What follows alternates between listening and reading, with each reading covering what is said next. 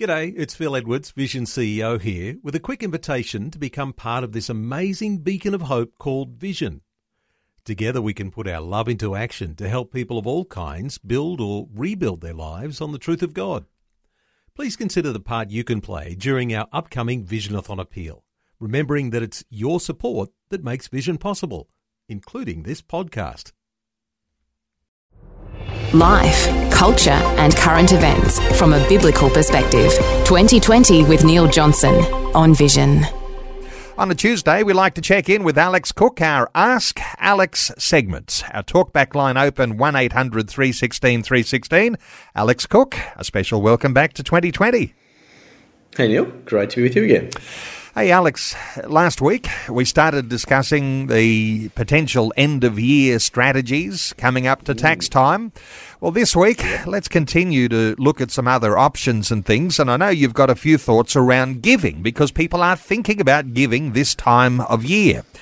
How generous, Alex, is the church? Uh, are people who are Christians and, uh, you know, how I mean, we like to think uh, we're being a generous people. How generous are Christians these days? I'd love to say that we're very generous, but in reality, it's more a, person by person thing. Um, when we look at some of the stats, um, unfortunately, because giving to churches in Australia isn't tax deductible. Uh, we don't have a lot of good official data.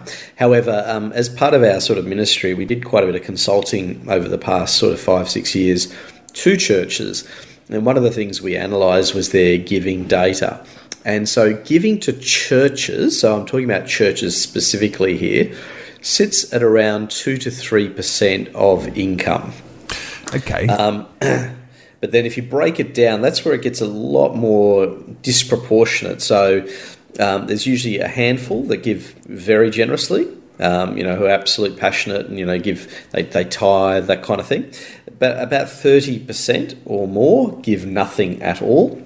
Uh, and then there's sort of a big range of people who are giving that sort of 2 to 3% mark on average.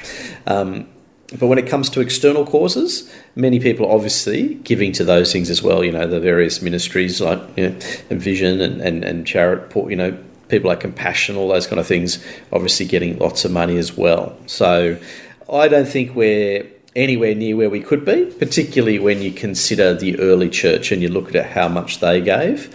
Um, I do think we could be doing a lot better. So, so I'm I'm excited because that's what our ministry is all about. You know, uh, help, help, help, helping people to do exactly that over time as they become healthier. Interesting, isn't it? Uh, because this is one of those moments where you might say pause and reflect for a moment because. Mm I know there are a lot of people who'll be listening to this conversation now, uh, giving generously in their local church, uh, giving generously Absolutely. when there's an appeal, uh, Vision's appeal just recently, and uh, you know it's almost mm. over the line, hitting that goal, uh, not far away at all. But there's a certain sense in which you might get the impression, Alex, uh, that if you are uh, endeavoring to be a generous giver because you recognize that is a biblical foundation, something that God calls uh, believers to do and to be is generous, that uh, as you look over your shoulder at the people sitting near you in church, they may not be giving at all. Uh, that might mm. be a mm. little disturbing for some. Oh, look, absolutely, and it is. It's very real. And uh, look, the ultimate issue here is this is a heart issue. You know, at the end of the day, um, God whilst he wants us to give and give generously, it, it's really a, it, it's it's how you um, you see the world. It's how you prioritize what's important, and whether or not you prioritize the kingdom of God. And so, to me. I think what we have in our churches and indeed uh, just in the Christendom in general in the West is a problem with not focusing enough on eternity. You know, we've been very prosperous really since World War II. And so we're so used to that. We tend to think we're generous because, you know, that's how most people think. No one thinks goes around thinking, hey, I'm stingy. Um, um, but the reality is we need to focus more on eternity and having that priority in our life that, hey, my life here is very, very brief. We don't know how brief, um, and, and, I want to make as big a difference for the kingdom as possible. And that's how we really need to start thinking um, about our, our, our finances. Um, Alex, some might be thinking, well, if I was just a little richer, uh, don't you know, Alex Cook, that there's uh, you know that there's some issues around cost of living right now. But if I was a little richer, I'd be a little more generous. Is there any sort of research and statistics you have? around uh, people who are wealthy and uh, whether they give, uh, you know, significantly more because they've got a little more to give? Uh, they tend to give more in a nominal sense. So, in, in absolute dollars, obviously the richer tend to, to give more. Um, the vast majority, though, um, tend to give proportionately less. Um, certainly in churches, the rich tend like if you for example if you took uh, two churches in sydney one in a wealthy part of sydney and one in a, a poorer part of sydney you'll find that their giving is very very similar just because the um, and in fact i think the anglican church did a survey on this about um, it must have been about ooh, 10 years ago. And I think they worked it out. It was something like $20 a week or $50 a week, whatever the figure was. But the point was, it, it, it was no different from a, a, poor area to a rich area. Um, in saying that, my experience with um, wealthy people who are true believers, as in those that are absolutely passionate about Christ, they often give a lot to external causes. So you know whether it's a, you know a Vision Radio or whether it's um, various other um, benevolent ministries, they tend to give more to those than to their local church. That's that's what we've uh, sort of experienced, and that's what tends to play out through the figures. Um, but yeah, look, I think ultimately, as I say, this is a challenge for all of us, and there's a sense I think in it, as we live our lives, there's a tension between uh, what we use for ourselves and what we use for God's kingdom, and that's a tension I think we always live with. Um, but as we get, you know, as we grow in God, we want to push the needle more towards being generous and having that eternal focus and a less away from the, the self focus that comes so naturally to all of us as part of our, our sinful nature. Uh, there's a little tap on the shoulder about generosity, I guess, in a conversation when you start talking about giving and tax time coming up. Uh, we'll pick up uh, some uh, some threads of where we've been talking here, but we're inviting listeners. Uh, it is an Ask Alex segment, and so uh, questions around finance, uh, you're welcome. Let's take a call from Simon, who is in New South Wales. Hi, Simon. Welcome. Thank you. Um, a question for Alex. Alex, um, and it's about superannuation and the fees that are charged. Is there a mm-hmm. set of fees that are mandated or whatever, or or does every super fund have its own set of fees? Good question. Yeah, great question. Very, very good question. Um, so, look, there, there's no uh, rule on what the fees have to be, but just to keep it simple for you, there are three main categories of super funds. There's what we call the industry funds, and you see a lot of them advertised on TV. Most of them charge around $1.50 per week plus um, usually a very small admin fee percentage, like about 0.1 of a percent. So that's the typical for the sort of industry funds, that, as in they're fairly similar. Then you get to the retail funds, so they're the ones promoted by big institutions like the, the banks and fund managers, etc. The, they, their fees tend to be more varied, um, and they also tend to be tiered fees. So, for example, for the first two hundred thousand someone has in their super fund, that'll attract a higher fee, and as their balance goes up, the fee gets proportionately lower. So that's typically how retail funds work. So there are some differences, but that's how most of them work. And then you get to self managed super funds, where the predominant fee is actually an accounting cost. Because when you have a self managed super fund, you need to have it audited every year, um, you need to have um, uh, the accounts done, and, and, that generally, just for, for listeners, that starts at usually, I mean, there are cheap ways of doing it, but they're mostly around the sort of $2,000 mark. So Fees do vary, and as I say, there's no sort of mandated amount. Um, but the cheapest ones are the industry funds, um, and then it gets more expensive from there. Simon, is that helpful?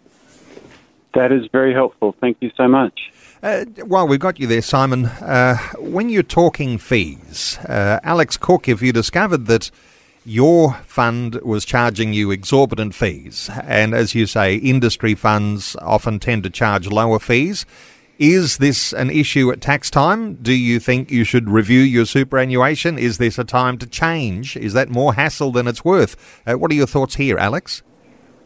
Uh, look, I, I don't think it's a hassle. I mean, it can seem a bit daunting when people look at super and there's terms on their statement that they're not familiar with and so forth. Um, but certainly seeking advice here can break that down. Super's not as complex as people kind of think it is, um, but I think as a good steward of what God has given us, we do need to, you, know, take account of where our money is, what what it's being charged, where is it being invested, etc. So to me, there's a, a, sense of Christian responsibility to take ownership over our super funds. Uh, you know, people tend to, particularly when they're younger, they look at super and go, "Oh, it's so far away." You know, retirement's 45 years away or something like that, and they tend to ignore it.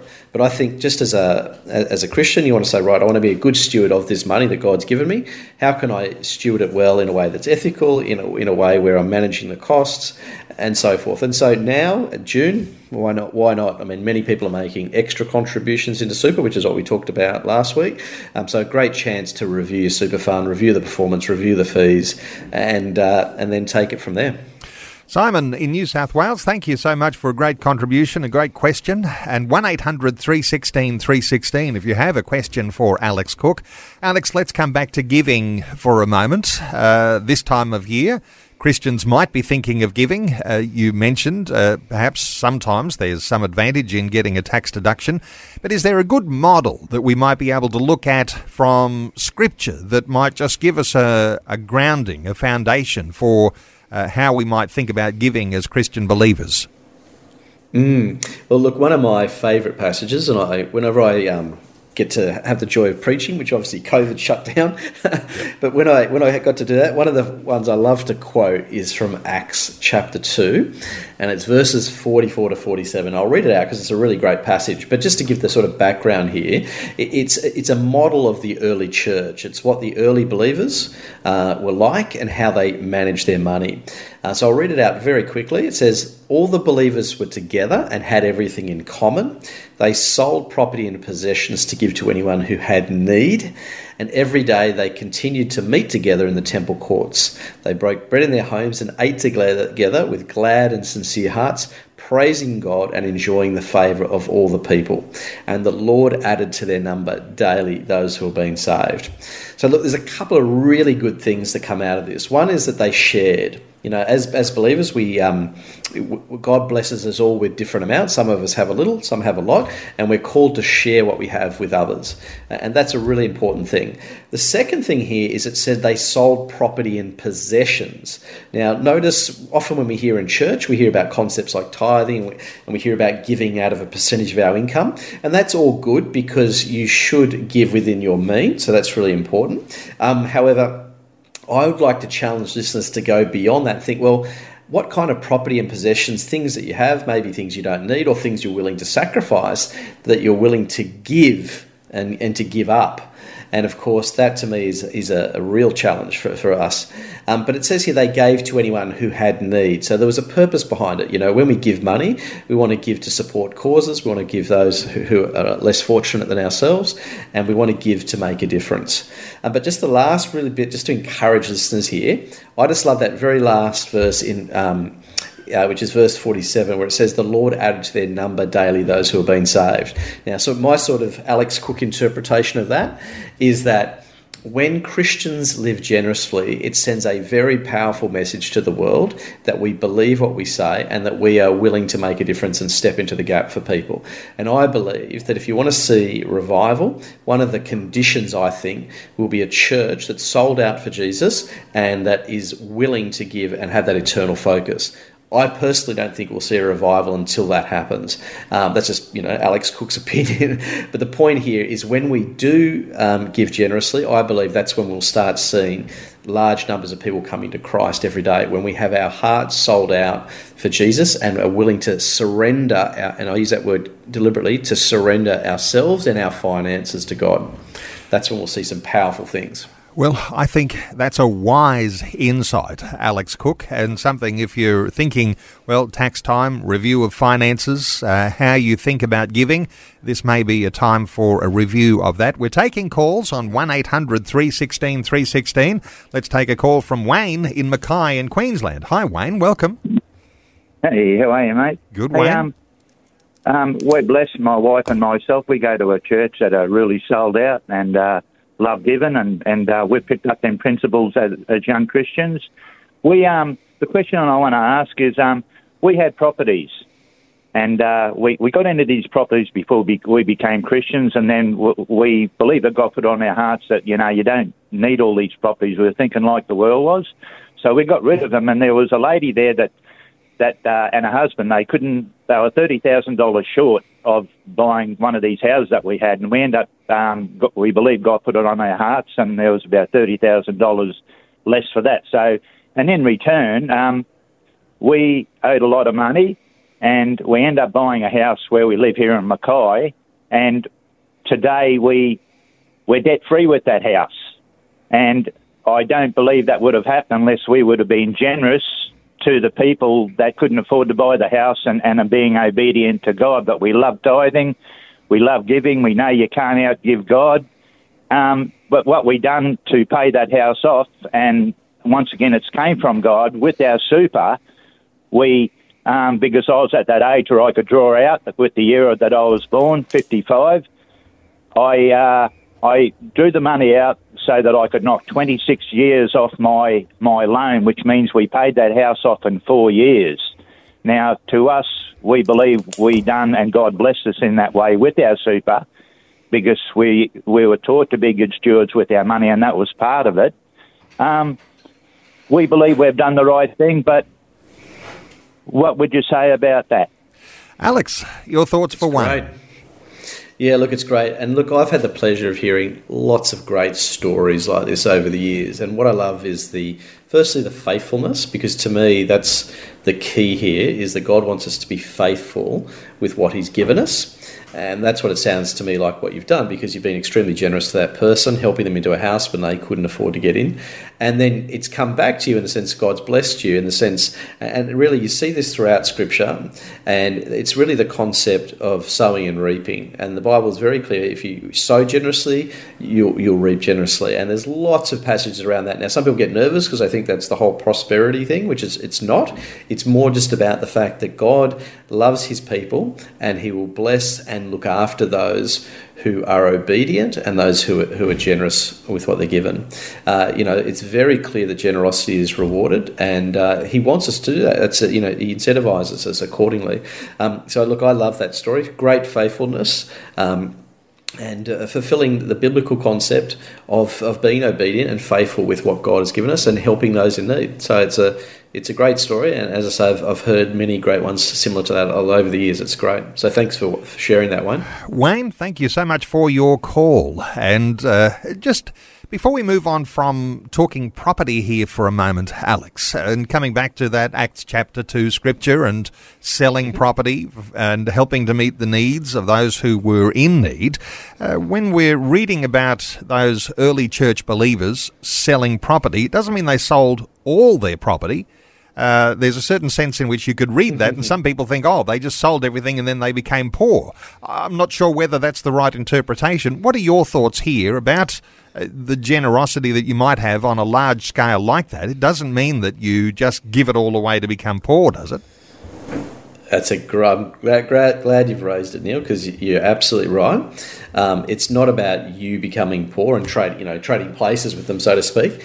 Um, it's just about being faithful with what you have, being good steward. And you know, in two Corinthians, it says, you know, God will. Um, uh, bless us with with an abundance because God is a God of abundance, and that way He'll meet all of our needs, and so that there'll be money left. I'm paraphrasing this poorly, by the way, but there'll be money left over so that we can achieve good works with it, and that's that's the point. So you're not meant to give it all away so that you yourself become poor and therefore in need, but rather out of how God blesses us, and that's of course proportionate. You know, everyone has different amounts. Um, we're then to respond um, with proportionate generosity and and doing exactly the same. And so, uh, yeah, but it's certainly not about um, giving every cent away and becoming poor. Well, what a wonderful conversation today, Alex Cook. An open hearted discussion about generosity and coming back to a biblical model and uh, the reality of the challenge that's there. While there are some who are being very, very generous and responding to you know, a biblical way of talking about and being generous, uh, there are a lot of people who've not necessarily taken that sort of step of faith. And I guess it is a step of faith to be generous, mm. but there's a challenge there to take a step of faith and uh, test God in your generosity. And of mm. course, there's always those sorts of things we won't have any time to get into today, but uh, around uh, prosperity, uh, there are all sorts of challenging uh, teachings around prosperity, and some parts mm, of a prosperity yes. teaching are, in fact, uh, altogether evil. Uh, but there is mm-hmm. certainly uh, this sort of foundation that's come that the church has grown to be what it is because people have prospered, and we'd say prospered under God. Alex Cook, Absolutely. let me point people to how they can connect with you. Your website, wealthwithpurpose.com. And I often will say there is lots of free resources there ebooks, the My Toolkit, video content, podcast content on wealthwithpurpose.com. You can follow Alex on fa- Facebook and Twitter. You can connect directly with Alex. There is an Ask Alex at wealthwithpurpose.com email that you can send a message. Alex, wonderful getting your insights once again. I want to thank you so much for being with us once again on 2020. My pleasure, Neil. Great to be with you as always. Thanks for taking time to listen to this audio on demand from Vision Christian Media. To find out more about us, go to vision.org.au.